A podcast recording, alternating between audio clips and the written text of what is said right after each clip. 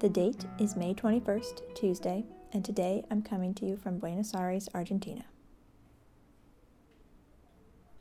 Today is the birthday of Alexander Pope, English poet born in 1688.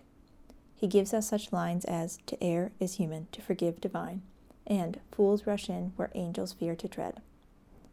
His greatest works were satirical in nature, commenting on English politics, life, or contemporary public figures. Pope gave us English translations of the Iliad and the Odyssey and is heavily quoted in the Oxford Dictionary of Quotations, second only to Shakespeare. And today is the birthday of Fats Waller, jazz musician and composer during the Harlem Renaissance. By 15, Fats had dropped out of school to work as an organist in Harlem for $32 a week. He was considered a prodigy by the staff of the Lincoln Theater where he worked. He was famous enough that in his 20s, he was abducted by gangsters after a performance of his in Chicago. He was forced into a car, driven across town, and escorted through the back entrance of the Hawthorne Inn. Fats must have been sweating in fear as he was told to open a final door. When the door opened, Fats found himself in a room with a birthday party in full swing, the honoree, mobster Al Capone. Fats suddenly realized he was not going to be murdered. Rather, he had been kidnapped to be the surprise guest for Capone's party. According to one biographer, Fats emerged from the Hawthorne Inn a few days later, exhausted, intoxicated, and his pockets as fat as his person, from Capone and other extremely generous tippers at the party. Fats was featured in the 1943 hit film Stormy Weather, singing his song Ain't Misbehaving, which is in the Grammy Hall of Fame, along with another of his best known songs, Honeysuckle Rose. And today is the birthday of Henri Rousseau, French painter during the late 19th century. He never went to school for art and worked most of his life as a toll and tax collector. A self taught painter, he didn't begin showing his paintings in galleries and salons until he was in his 40s.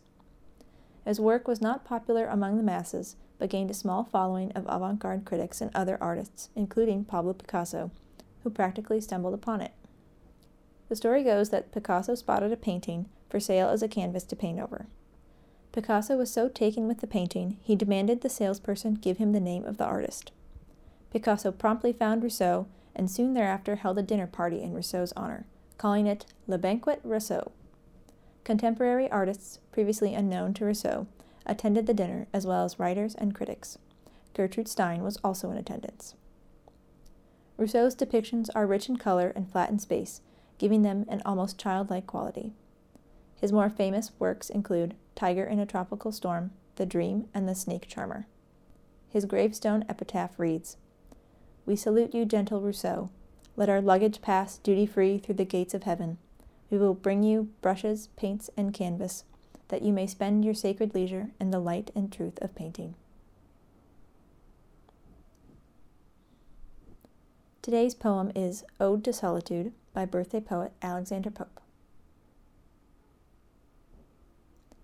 Happy the man whose wish and care a few paternal acres bound, content to breathe his native air in his own ground.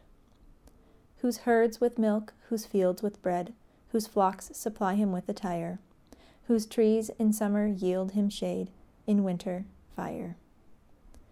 Blessed who can unconcernedly find hours, days, and years slide soft away, in health of body, peace of mind, quiet by day.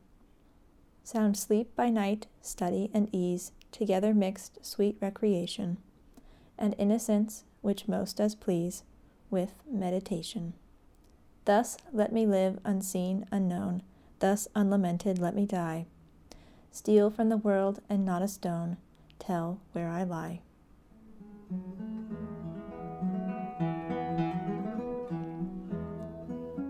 Thank you for listening. I'm your host, Virginia Combs, wishing you a good morning, a better day, and a lovely evening.